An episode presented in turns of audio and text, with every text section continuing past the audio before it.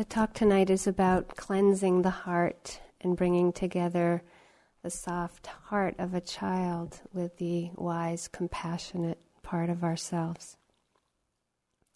I'd like to begin with a quotation from a book called The Mirror for the Moon, since the moonlight is out tonight. There's some light again sunlight, moonlight. He said, well, this is by Saigyo. Making my way through the whirling rapids of Miyataki River, I have the sense of being washed clean to the base of my heart.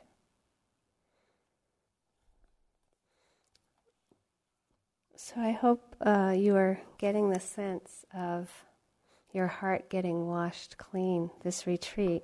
Um, And in that process of cleansing, um, there's a kind of cycling that happens that Steve referred to last night, and I'd like to refer to that and hopefully um, talk about why that cycling can be hard to go through.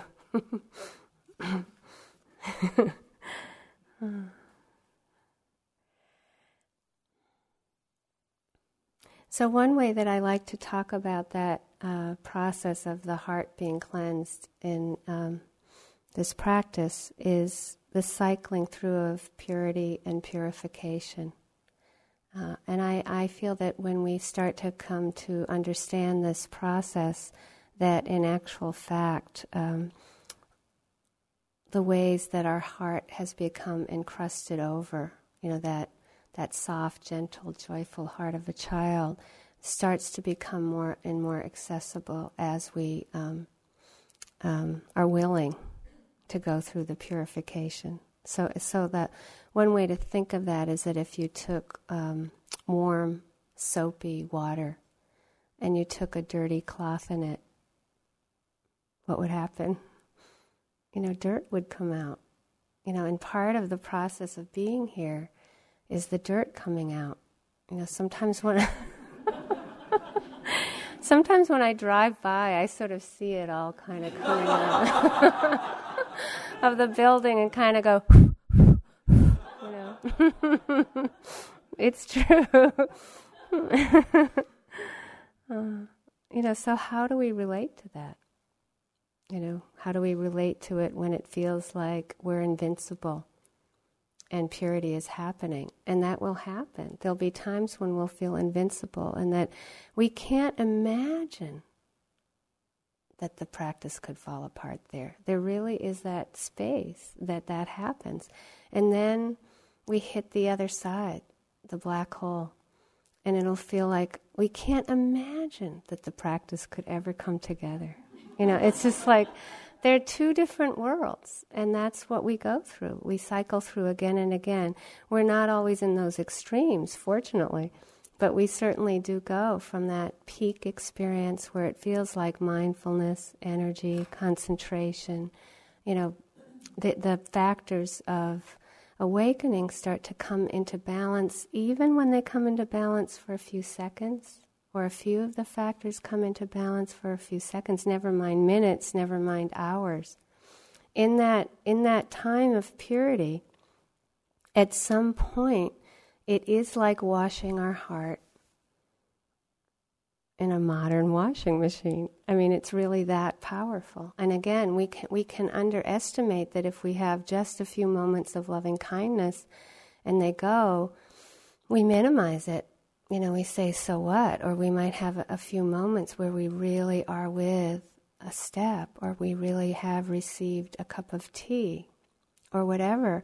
And we might minimize it because it shifts. But, but please understand that in those seconds, or again, it could be hours or whatever, um, there's a cleansing that happens. The little minor detail that we don't tend to appreciate in this process, and um, I didn't design it.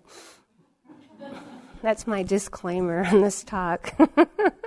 you know, this is just how it happens for us humans. As that purity happens, um, you'll start to notice that the energy will start to go down, or maybe the equanimity just shifts a little bit, and it'll feel like going from heaven to hell. And it, it's like there'll be this place where we really, it doesn't, it doesn't matter what's happening. We understand that the, you know, the experience doesn't matter, right? It's like we have a relationship of wisdom and compassion with our experience. It's like all so clear. And then you can feel wanting come up. And you can, usually, if you're very quiet, you'll really want the good sitting back.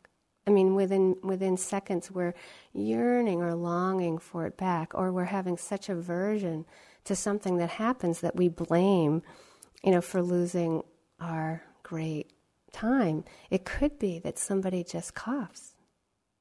You know, it's that dramatic where we all of a sudden aversion appears again and we don't like it. You know, and it, so it's this shifting, you know, from that purity inevitably to purification. And again, another way to describe that is when purity is happening, the appearance of the identification with aversion and attachment isn't happening. That doesn't mean that aversion and attachment aren't happening. It means that wanting will appear and it's totally fine. You know, it's that feeling like, oh yeah, it's just wanting. And all the teachings make sense. You know, it's like, oh yeah, it's so clear. How could I, you know, you can't imagine, again, you can't imagine that you'd ever buy into wanting again. You know, and then again, the opposite. Aversion might be there and it's like, oh yeah, it's just irritation, no problem. Oh, great. You know, it's just like, it's just great. And then what happens when it comes back? And so this this process of purification is when the identification appears again. And this is really critical to understand. The the buying into the reactive mind comes back. And so that's a separate self. Duality has come come back. That that identification has come back and we don't like it. But I would just suggest that this is important to, to, to see that that's good practice. You know, that we have to start to get that we need to value when the dirt comes out because otherwise we get stuck.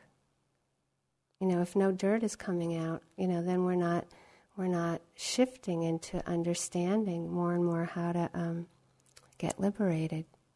Another way to say that is we hear the teachings about liberation, about being free of aversion and attachment, and there's a tendency in us to reject them and to feel like when they appear that something's wrong, that we're failing at the practice or we're no good or that, you know, it's never going to stop. You know, it's just like, and it's that feeling again of oppression versus when we understand that when the appearance of the identification happens, we can go, oh boy, purification's happening.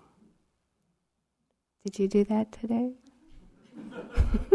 oh boy. I'm identified with aversion. Great. I mean, really, that there is this possibility of getting that they're equally important the purity and the purification. So, why is this so hard, you know, for us? Well, a lot of it is that we don't understand that cycle. A lot of it is that we tend to judge when purity is happening as good practice. We tend to judge when purification happens as bad practice. If you start to kind of even begin to start to unconditionally accept this cycling, there's less reactivity to this cycle of cleansing, purity, cleansing, purity. And there's more energy freed up for going through it. You know, so I, I know all of us remember in early practice, it's like the cycle. I'll do this with my hand movement, or really roller coastery. You know, it's like, it's great. I'm doing great. Ah, I'm doing terrible. I'm doing great. I'm doing terrible. You know, it's just the the the just incredible ups and downs and then as we start understanding it starts to curve you know that it starts not to get so um, such long, long, long um, periods of identification. There starts to get some holes in those um, clouds, those storms, or even light clouds of identification, and it's not as jagged. Um, it doesn't mean that it isn't painful.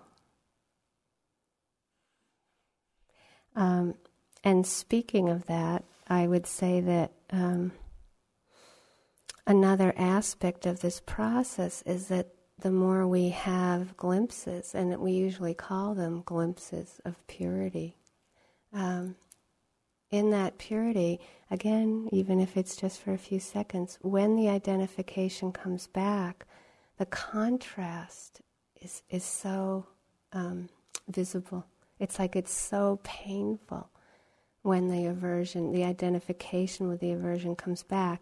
And that's the suffering that ends suffering. When we talk about the process of being the suffering that ends suffering, it's that w- willingness to go through that shift from such purity and understanding, you know, that that's one of the motivations why we're here, certainly, is to really drop into these spaces.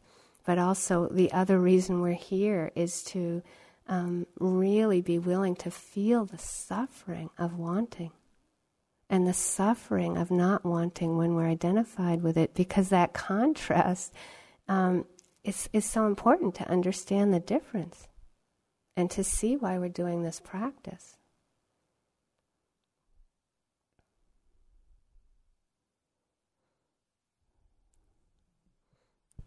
So, in terms of giving um, more context to this, and um, each week as the retreat goes on, I think we get a better sense of um, what the reactive mind really is. Um, and so, we've talked about Vedana a lot the, the stream of pleasant, unpleasant, and neutral that we don't have much control over. If we really just take some time to contemplate the joy and sorrow that all of us in this room have experienced, say. You know, not even just our own, but just in a lifetime, the range of suffering that we've experienced, all of us in this room,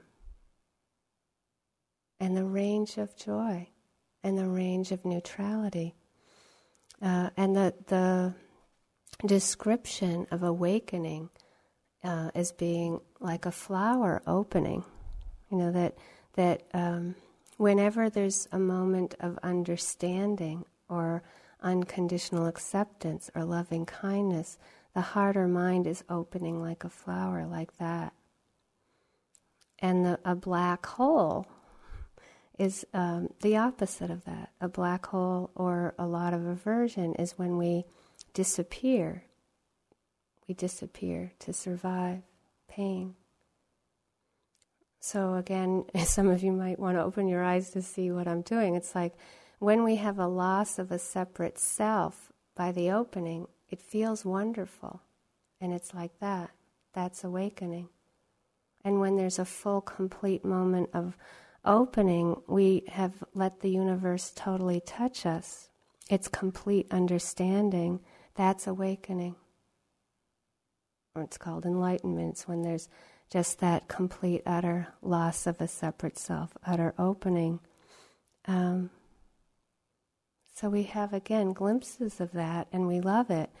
And then when something really painful happens, especially if it triggers something from the past that we couldn't open to, then the, the, the aversion or irritation becomes extreme aversion and bloop, we disappear. That's annihilation. That's a black hole. That doesn't feel good. We hate that. You know, it's a loss of self that feels horrible. You know, it's just the opposite. And mostly what we're doing is we're kind of um, flowing in between these spaces. And they're both um, possible to navigate with mindfulness.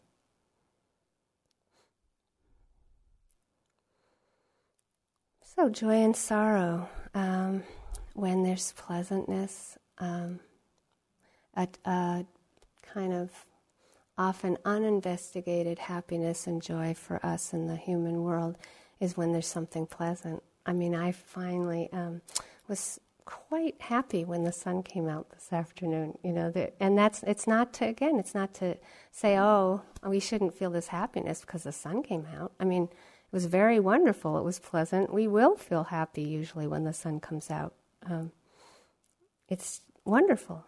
Uh, so it, again, it's like, can we open to that pleasantness? Can we open to the joy? And then notice if we're starting to miss if there's enjoyment or excitement or enthusiasm? Or does it build and build? You know, that feeling when joy is kind of, the energy is building up and up and up, and we feel like we're going to go off, but like a rocket. And maybe we start getting all caught up in telling people about the practice. You know, we might, you know, it's like we want to share everything at that point when we're so joyful. Or we might start planning things or whatever, but it's like we weren't mindful of that build up from the pleasantness to the happiness to the joy to the enthusiasm, and whoop, we can go off like a rocket. And then again, with unpleasantness, there can be the unpleasant, there can be a mild irritation or grumpiness, there can be the buildup of the aversion, and then if we're not mindful, it'll be aversion to the aversion. And again, we can feel like we're going to be a volcano. Yeah, we can explode with aversion or rage. So there's this range of joy and sorrow that appear in this world. When there's some degree of mindfulness and energy, equanimity, when these are, you know, when we feel more present, um, we actually start to get a sense of how beautiful the mind can be and the heart can be, and that that really taking birth here, there's this possibility for this kind of ardent responsiveness, just a um, just a pure exploration, a pure responsiveness to the change of life, and that being alive hurts and being alive feels great. And being alive feels boring or neutral sometimes. There's this range. Um, and usually, what happens when we're children, you know, we can be born very open as children. Yeah, there's the soft heart of the child. Um, and then, with the hard knocks of life, that openness starts to become more closed because there isn't enough wisdom to understand the pain in this world. You know, so so this is this is the process of when the opening will happen as the soft heart of the child will start to dare to come back into presence as we feel more protected by the mindfulness or the loving kindness or compassion. So we start to have the courage to feel the pain. We start to have the courage to feel the joy.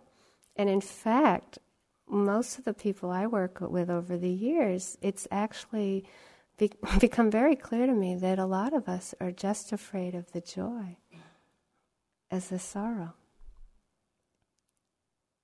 Explore it.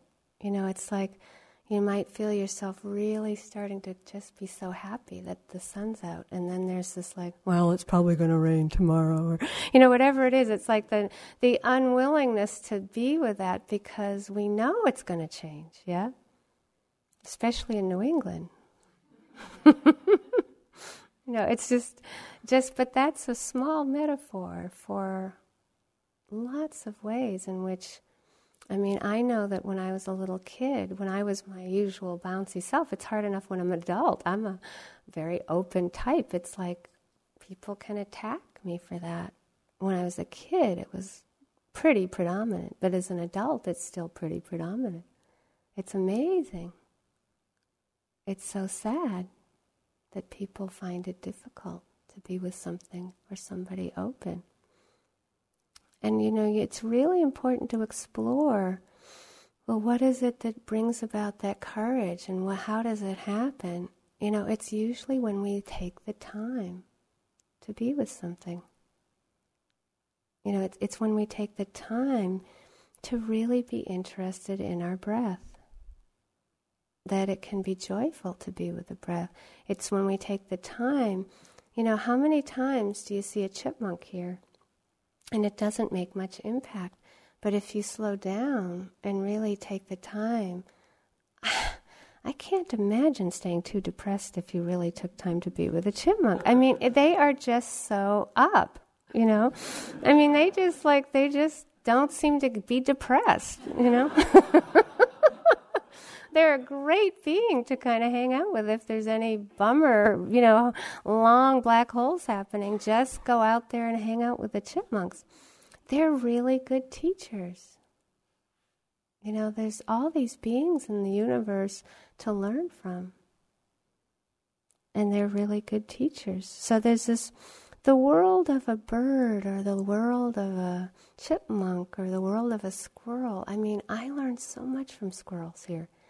And I was born around here, so of course I can walk by a squirrel and think, yeah, you know, I'd rather see an eagle, right? you know, or a moose, you know. It's like a, when you're when you're born somewhere, the things that you live with become sort of boring and not interesting. But if you take time to watch a squirrel jump from one tree to another, you can learn a lot about courage and letting go.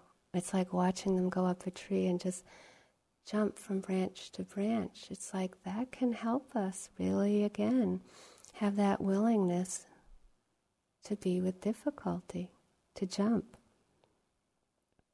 So we can learn in so many different ways by paying attention to the mind for five minutes or watching a chipmunk or a squirrel that life is this spontaneous risk. Just over and over again, this spontaneous risk. And it's happening whether we show up for it or not. It's requiring us this kind of innovative responsiveness. You know, if we look at real innovation, that's what's being asked of us. And when do we shut down and why? Well, it's usually because of the pain in the world or the ending of um, pleasure. pleasure.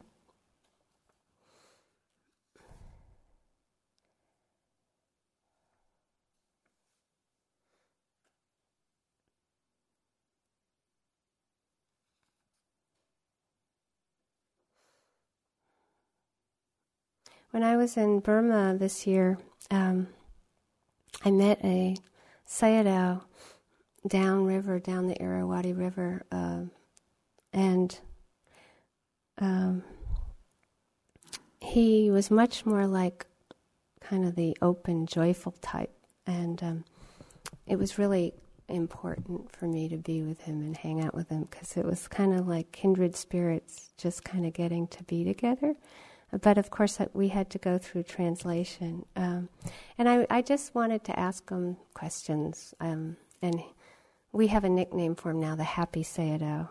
Uh, so I asked him about the four satipatthanas that have been, been described um, with Stephen and Joseph during this retreat. And he just started laughing. He would he always laughs. It's like ha ha ha ha ha. The four satipatthanas.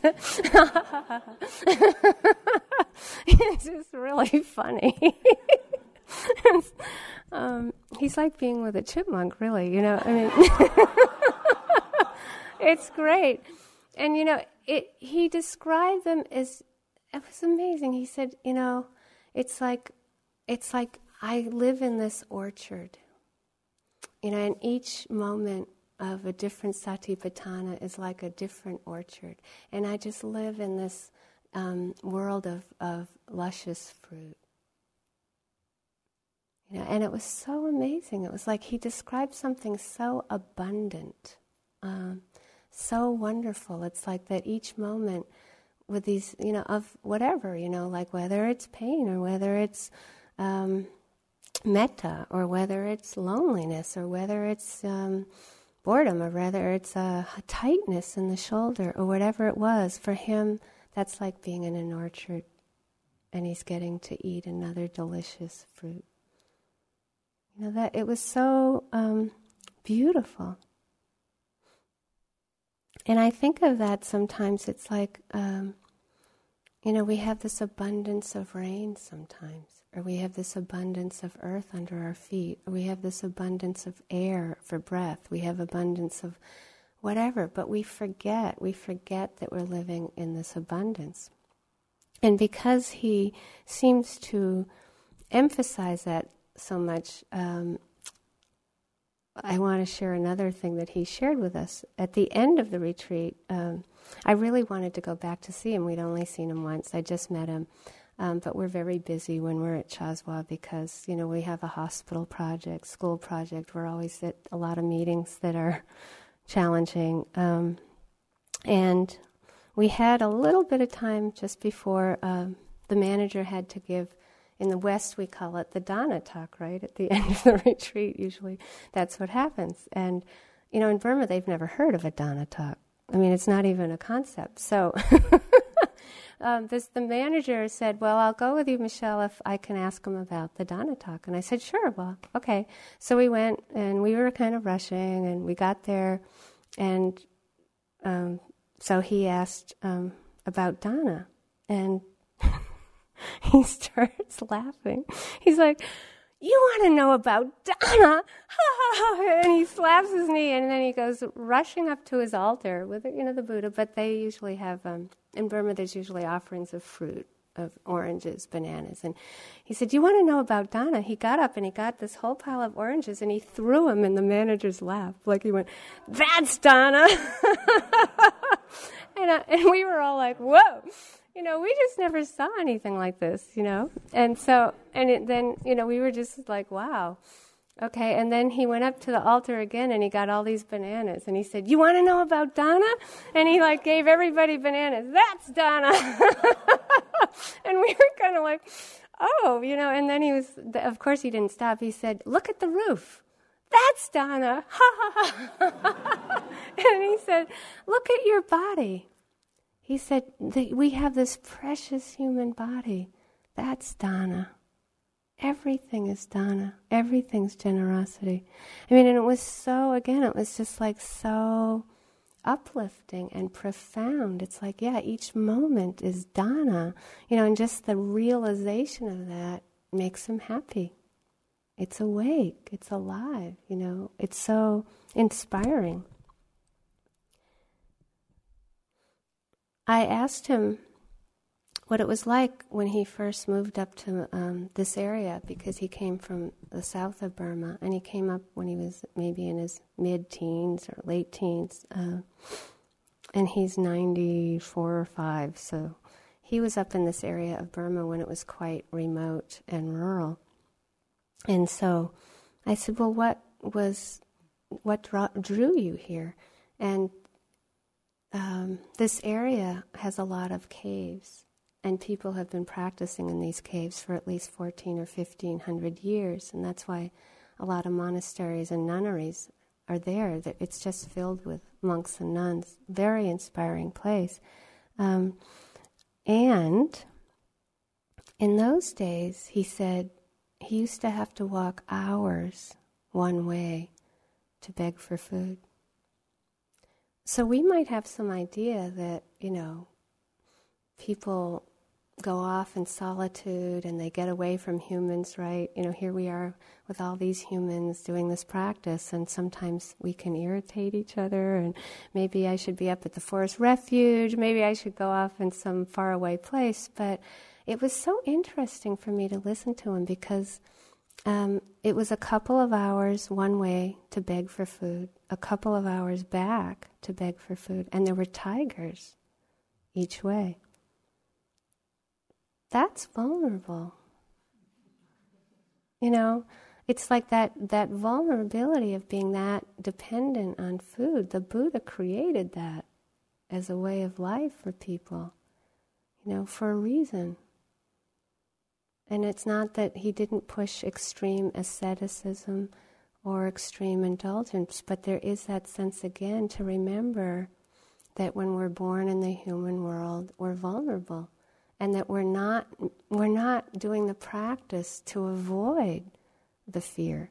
We're not doing the practice to avoid the dependence. We're not, you know, in fact, we're doing the practice again as a purification to face the aversion, to face the attachment on deeper and deeper levels.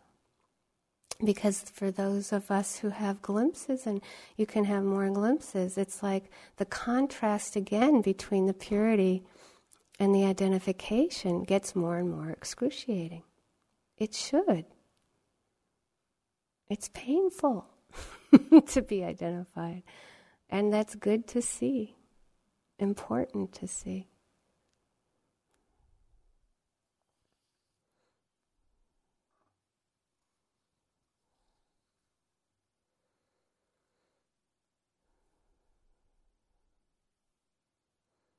So, how do we relate to purity? How do we relate to times of purification? That's what I'd like to ask you to really look at. And over time of practice, we often get a sense of the cycling of that in our own practice. We come to understand it.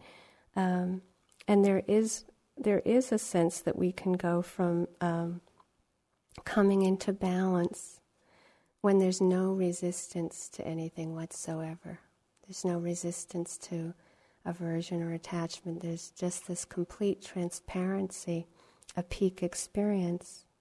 Um, and then we can shift to feeling like a worthless, heavy lump of self. you know, when you feel like a worthless, heavy lump of self, you know, it's so opposite that transparency. It, we're so opaque. uh, and, and to see, can we open to both? Are both okay? Can we learn not to identify with either? And really, on a deeper level, that's where equanimity really develops. You know, you can fiddle around with calm or concentration. You can you can play around with the factors of enlightenment, but equanimity takes time to ripen. And it's just like a pear ripening on a tree or an apple ripening on a tree. You know, you come into a long retreat mostly to ripen equanimity. And equanimity is unconditional acceptance. It's the happiness that isn't based on experience.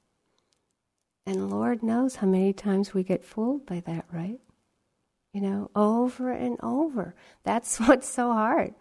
We keep identifying with what we think is good and we keep, you know, pushing away the purification.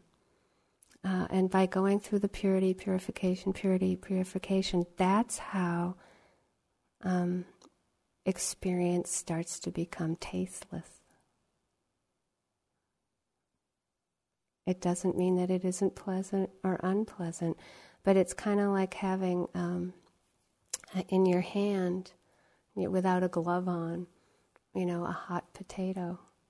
There's, it's a great metaphor, but it's like how long do you hold the hot potato before you put it down? And that's attachment to experience as something that's going to make us deeply happy. And I don't mean the the surface, you know, shifts of sorrow and joy, but really that that deeper. Um, when we identify with experience as being me or I or mine, we suffer. And when we're not identifying with it, literally, we can have anything happening and it's okay. Because there isn't that identification.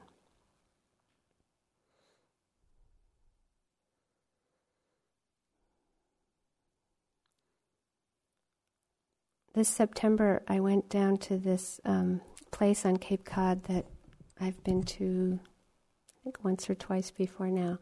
Um, and if those of you know the map of Cape Cod, this is the very tip of the elbow of Cape Cod. Uh, and it's a place where um, kind of this end of the beach um, got cut off from the mainland of the Cape. So um, there's a long stretch of beach that is not anything that any beach buggies can get to. Uh, and I like to take a little boat across the ocean to the very tip so that I don't have to walk for hours and hours to get to this place. And this is a place where um, the seals um, seem to be the endangered seals that I grew up with as a child are starting to make a comeback. And um, last year when I went there, I kind of hung out with about four or five hundred seals one one afternoon when I was there. Um, so I decided to go back there for a day, and I only had a day. Um, and it, it's interesting because because I've been there once, I have this memory of having a good time there. And I think sometimes when we have that, there's sort of this buildup of kind of planning and excitement. And of course, then there's the holding back, like, well, that could never happen again. And maybe I shouldn't even go, right? Because it, you know, can't possibly be as good. Or, you know, all those ways in which we try to like predict experience rather than just whatever happens, you know. And, and so this this person that I got, you know, this person who owns this little boat shop now knows me, and um, that feels vulnerable too. It's just like, and that it, believe it or not, the same two men that had been fishing last year were in the boat. It was like we were all doing the same thing again in September. It was sort of odd, you know. And um, it was the time of the edge of the a hurricane, you know, this last September that just happened. And I had this backpack full of an umbrella, raincoat. I had very, you know, like just, it was heavy. But I sort of felt like, well, I'll come, I, it looks like I better come prepared. And then I don't usually think too far ahead. and like they drop me off, and then they drop these fishermen off at a whole other place that's much closer to where the boat place is, and they tend to walk back. Um, but I get dropped off really far away. And then um, there's a pickup place, which is about two and a half hour walk where they drop me off. So they drop me off, and then I get there, and it's like, whoa, seven hours. Like I had, and I don't, you know, it's like, it seemed like a good idea, but then I get dropped off, and it's like, well, seven hours. I have to be here for seven hours. And it's the edge of a hurricane. You know, like my head started to do this, uh oh, you know, this, this just vulnerable can I just be with it, you know? And it was a totally different experience as my time there before. It was high tide, so the seals weren't out on the sand thing. And, you know, it's just like um, I had to just kind of settle in for some hours and just wait and see what I was doing there. Um, and it was, I mean, I could talk for hours about that experience because it was very wonderful. And what I want to get to in this particular story is that um, it was nice for a couple hours, reasonably nice, meaning it wasn't really pouring. And about two and a half hours into this time out there, this storm came. I mean, it was amazing. You know, it's just, it was totally clear, right? And I, you know, again, it's like I'm not used to being down the Cape anymore and the, the possibility of fog and not knowing where you're going because of the fog and you know all that. You know it's just like i just com- i thought well maybe it will rain a little bit. And this fog came in as well as this rain and wind and my umbrella was going and finally just dis- disintegrated you know. And it was very interesting again to sort of think that i kind of knew what was happening but i didn't know what was happening at all. It's like it got so um, foggy that I couldn't see anything except for like if I walked right along the ocean. And I didn't, I only, you know, had to find this place once, the, the pickup place, which was um, far away from where I was dropped off. Uh, so, again, what I want to get to in the story is that I had to narrow down to this little teeny spot, like where my eyes could look along the ocean. And I realized that there was no way that I could try to. Um, this is a pretty wide strip of land, and so I couldn't even walk to the bay side. I was on the ocean side because if I walked to the bay side, I'd lose my orientation. There was no way I could go even a couple feet without not knowing if I was north, south, east, or west. It was that foggy. And I was like, oh, this is interesting. And then I, I, I also had to realize that whenever I walked far enough, I was going to have to guess how to get, you know, which way to, you know, how to cross over to the bay side. And it was feeling even more vulnerable. Um, so I decided to try to do it by time, you know, that maybe I can. Um, guess like if I walk a certain amount of time that I can jump over to the other side and even if I was a little bit off, maybe I could do it. Um, so I was um, you know, when you do the microscopic attention and the field of a focus is just so small. Um, and I did that for a couple of hours. And then I, I decided to cross over. Uh, and I got halfway to where I think I was gonna, I was supposed to go. And I found this flower. It was like a, a small flower of goldenrod. It's called seaside goldenrod. Um, and it was just zillions of gold stars, a singular stem, like out in the middle of the dunes, just one beautiful thing. And it was so stunning. I mean, it was just like like the whole world was in this tiny flower. Um, and that's how microscopic attention is.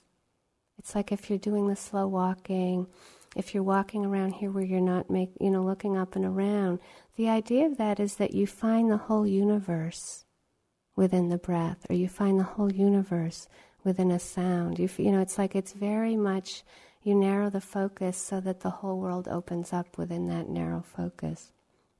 And then at a certain point of just hanging out with this flower, it started to clear. And it was I mean, I didn't even know how singular my attention had become. And it cleared quite fast. It was kind of interesting. The wind came and the, the, the fog blew, and I just started to see this boundless sky and boundless open ocean and I could see these fishing boats out there but it was just like I it was like I was reborn again I just was it was amazing and my heart almost couldn't bear the expansiveness of it and it was just like this shifting from totally microscopic to totally macroscopic. And it was just like that infinity that we dance in. Just, just this is the range we're, we're capable of. It's like the mind is vast. And there's so, um, when the heart is just open and soft and purely exploring, this is one of our birthrights. Know, this is what this is what we're doing here is is we've come here. You know, why did you come here? Why did you take birth? Well, we can either be in a protective stance or we can be with the intention to learn. And they're really different.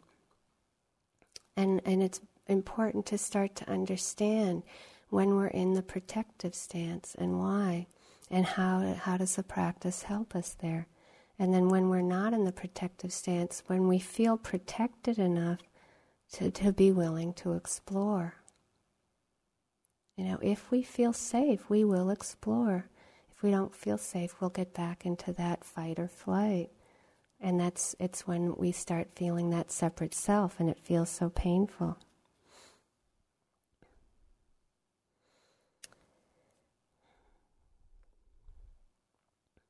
I think we all know um, the times in practice, whether it's the beginning of practice or when we're very identified, you know, that when a thought appears, you know, where you could note thinking, and really it literally is like we are, we have a, we have a baseball bat, you know, and it's like thinking, you know, or fear, you know, or whatever it is. It's like irritation, you know, there's no space in the mind.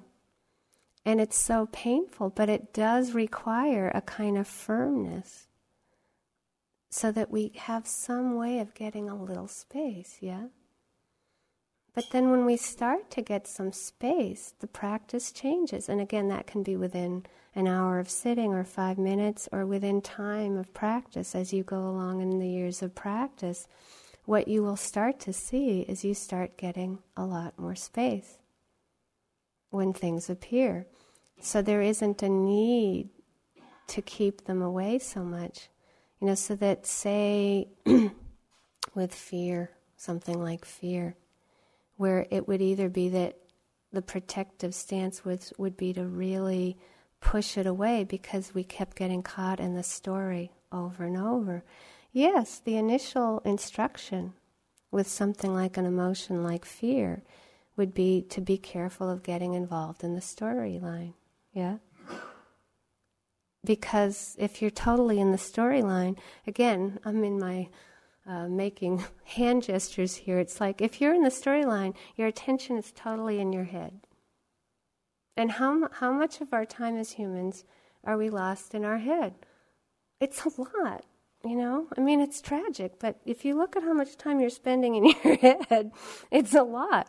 And so the initial part of practice is to get you out a lot, you know? And it's kind of like training a dog to sit, sit, sit, sit, sit, sit, sit it's kind of boring, right? You know, it's like when you first start to learn to practice, it's like you're trying to get out of this endless identification with thought. It's like, come out, come out, come out, come out, come out. You're walking. It's like, oh yeah, step, anything.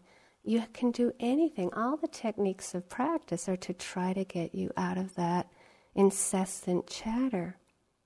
And over time, the instructions will change. So that if there's enough space, what's our definition of an emotion? Well, it's usually some thought, it's some body sensation. Sometimes there's no story, sometimes there's a lot of stories. Sometimes it's loneliness, sadness, um, and fear. You know, sometimes it's a whole conglomerate of um, emotion. Um, but I find as practice has changed, that I let the story come and go. I don't need to really do anything with it or to get rid of it. And it's pure. There's just as much purity in that when there's no need to do anything with the story. It'll just come and go because I'm not identified. And how do I, you know, it's like, how do you know it's fear sometimes? Because my thoughts say, I'm afraid. you know, it's like those thoughts tell me that I'm afraid. In fact, usually when I say I'm afraid, it's a huge accomplishment. You know, just to be able to simply say, I'm afraid. Oh, when I first started to be able to do that, it was such a miracle to me that I could be that simple, that honest, and not make a big deal out of it, but just see then if I could connect with that experience and to really make space. Sometimes there will be thoughts, sometimes there will be physical sensations, sometimes there'll be no story, sometimes the story will feel like a storm. Um, and it's all okay the more space we have. So, really, you know, that starts to be what happens. And I, as I've started to work even with thinking, you know, sh- noticing, remembering my first retreat, where again, I would be lucky if I could notice a breath or a sound for five minutes at the end of a sitting. I remember that. I remember being lost in thought, you know, and kind of like, and a, you know, that would be a good sitting. A good sitting would be lost in thought for 40, 40 minutes and then maybe a few breaths or sounds and the bell would ring and it would be, oh boy, that was great. You know, I did really well. You know, and a bad, what I would call a bad sitting would be, I used to pray to Mary. You know, I was raised Catholic. I used to pray to Mary that they would ring the bell. Like I just sit there praying, you know, because I was in so much pain. Now I would call that a bad sitting. And and I was I went to this retreat where people had been sitting. It was in 1975. It was the first three month retreat in the United States, and it was winter. And people had been sitting two and a half months when I got to this retreat um, and the bell would ring, and most of the people in the hall were sitting for two and a half months, and then they let some of us in the last bit of time. And I'd walk to the edge of the hall, and I'd just stare at people that were sti- sitting there, like after the bell would ring. I mean, I was like, I just like I really I'd stare at them for half an hour. I just couldn't like I'd be like, how can they do this? What's wrong with them? You know, it's just it's scared. Sometimes it scared me. You know, like am I going to turn into that? You know, like which it did, which I did. You know, for a time, and you know they just they just looked. You know, how could they not move after the bell rang? You know, I just couldn't wait to get out of the hall. You know, so that will change. You know, a lot, you know, changes over time where you keep getting more space and more space. And then how you work with the experience. It's the same stuff. It was the same kind it was thinking, it was thinking happening when I first started practicing, but I had no space to work with it. It was fear happening, but sometimes it would take me three or four hours to even know that I was afraid. That's okay. It's like wherever we are, you know, you just kind of keep with it and keep with it.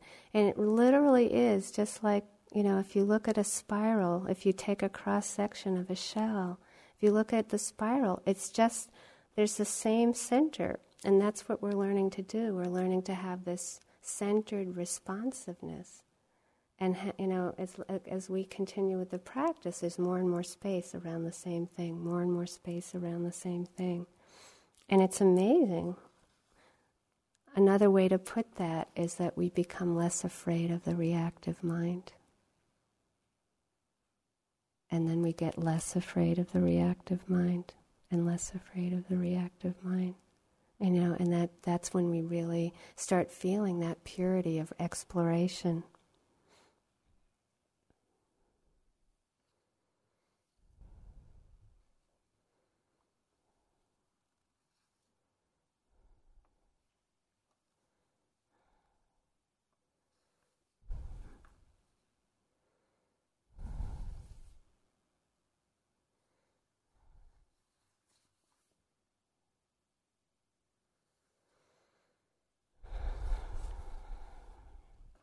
Joyful interest um, really starts to um, help us distinguish what mindfulness really is.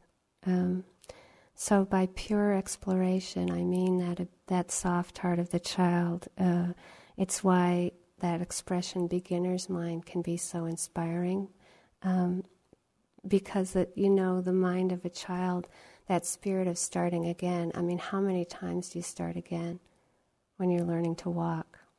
And how many times do you fall? You know, and it just it just just that feeling of just doing it again and doing it again. We forget. We forget what it was right, like to ride a bicycle, to, to learn. It's like learning to develop a relationship of wisdom and compassion with each moment of our life is much harder than learning how to walk you know, so we fall down and we fall down, and it's okay. It's like that's the purification, it's part of the process, it's how we learn.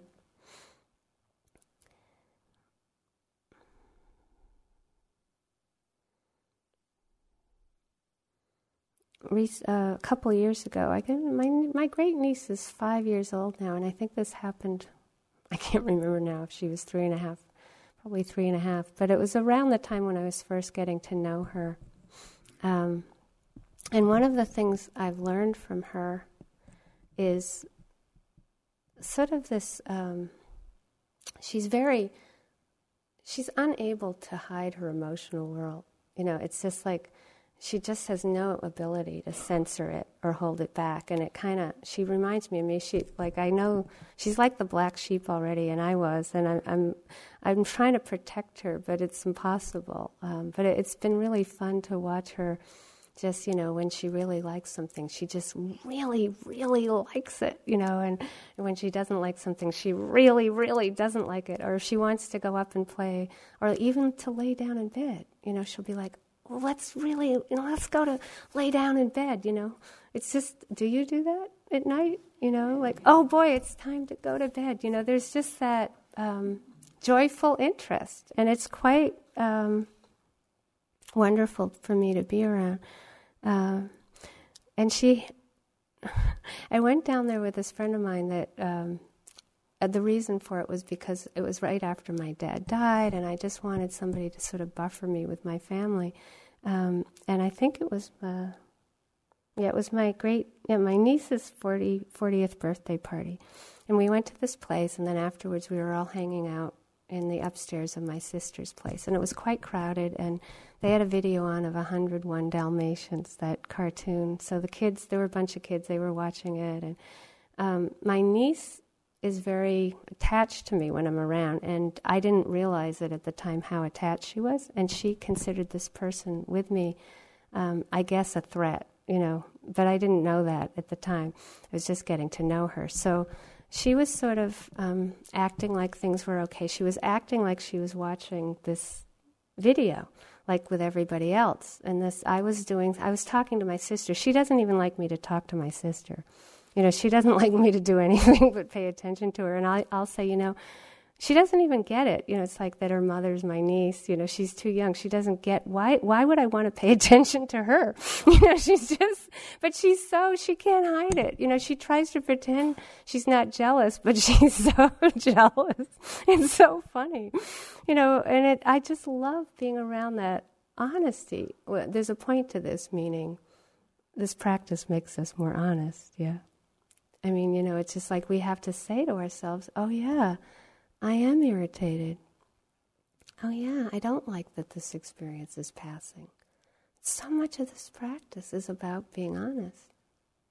You know, it's just, it's like humbling, so humbling. Oh, yeah, I want to feel special. Oh, it hurt that that. You know, sometimes when I think of the things that I get hurt by, you know, and it's just like, and I try to talk myself out of it, you know, it's like, ouch that shouldn't hurt. I shouldn't hurt like that. And it's like my body's going, but it did hurt. you know, you are jealous or, you know, whatever it is. Oh, you know, it's just, just that capacity in ourselves to want to deny what's happening in the present moment. You know, and that's where the flower closes. And again, reminding us, you know, that if we're aware of jealousy, if we bring wisdom and compassion to it, there's freedom. If we think it shouldn't be happening, we're suffering. And so, at any rate, you know, everybody was sort of distracted. Some people were talking, some people watching this movie, and this friend of mine was sort of getting, I could tell he was getting like kind of bored and trying to just lay down and maybe disappear. And then all of a sudden, you know, Brenna, my great niece's name is Brenna, she went over to him and she kicked him in the head, right, really hard, like wham, like wrestling, like wham, you know? And and my family like likes denial. I mean, we, you know, we've we've mastered denial, you know, and so everyone just was like horrified. This is not acceptable in my family, except if my father. I'm just kidding. anyway, she like um, she just couldn't help herself, right? She did it, but everybody went running over to her, yelling at her, "You shouldn't have done that!" And she said, but I hate him. and then it was amazing. It was just amazing. Everyone said, No, you don't. You don't hate him. and she looked at me completely confused. You know, it's like, and this is where our hearts shut down. This is an example because she looked completely confused and i knew i couldn't intervene publicly at that point you know and they're like you know remember you apologize you don't hate him you know stop it you know you shouldn't have the whole thing just everybody was yelling at her. And she almost started crying but she kept it together and she apologized and then she came over and she got in my lap and waited till everyone was distracted again and then she she she whispered in my ear she pulled my hair off my ear and she put her hands so that no one could hear, and she whispered, and she said, But I do. I, I really, really hate him.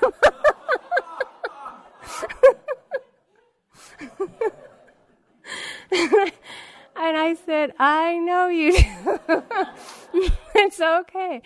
And it was great because I said, It's okay to dislike him. It's okay. You know, and she looked so relieved because the confusion was gone. You know, and then I said, but when you hate someone, you don't kick them. you know, and it's like that's a lot of what we're doing here in the practice is undoing all that. No, you don't. You don't feel this. No, I don't. I don't do that. No, no, no, no, no, no, no. It's much more kind of just making the space, the safety to just be whatever we are. And it's humbling. It's like it's so humbling to be human. I mean, I don't know anything more humbling than a day of meditation practice. I mean, really, it's just even when it's going well, you know, the you know, the moment you believe one of those thoughts, just all you have to do is believe one teeny tiny thought. It's just, you know, you can be in agony for hours. You know, I don't like that twinge in my knee. You know, oh no, I'm going to be crippled. You know, you know, it's just like whatever it is, but it's just like that. Just one little thought, then the next thought, and we're in the future. And ultimately, um, bringing together this soft heart of a child with the wise, compassionate old being that we can be, when we bring those together, it's like um, we want to be humbled. You know, I know when I'm the deepest in practice and when I feel the most open, I really want to face the purification. I really want to see where I'm stuck, you know, and I and I ask for it. And you know, I think you've all come here from some kind of moment like that. You if you're in this room, you had to have a moment where you touched into I think all of us in our hearts have this deep aspiration to be free. You know, and it's amazing when you think about that, that if, if there's enough protection and safety and quiet, that all of us long to be free. And, and that that's what brings us here. And it's really both. It's the glimpses of purity, but it's also we ask for what we need to grow. You know, and when, when we receive it, we usually don't like it. You know, it's like I, uh, when it really gets bad, I'll think, well, I didn't really bargain for this, right? You know, I didn't really come to this retreat to face whatever. You know, you don't really get that you came to the retreat to face irritation. But we did. Or whatever, whatever it is that we're struggling with, we forget that that's partly why we're here to learn to learn the skill of how to work with that so that when it appears, we feel free. And also to remember that when we get free with something, we can help somebody else. And it's just like um, scuba diving. You know, you go underwater. I've heard this from scuba divers. And if, if somebody runs out of out of air with their scuba tank, you know, it's like you have the air, you pass it back and forth with this person. It's like it's only if you have the air that you can save them. And it's just like if somebody's really afraid, if you don't know how to be mindful and compassionate with it, you can't help somebody. But if you know how to do it, you can help somebody. So it, it's not, you know, like an isolation tank here where we're doing some kind of selfish thing. It's really everything you learn to have a soft, open heart with and learn a relationship of wisdom and compassion with, then you can help somebody else with that. So you become a sanctuary and a spiritual friend to yourself, and then you can become a sanctuary and spiritual friend for others. So may the purification keep going. Let's sit for a minute.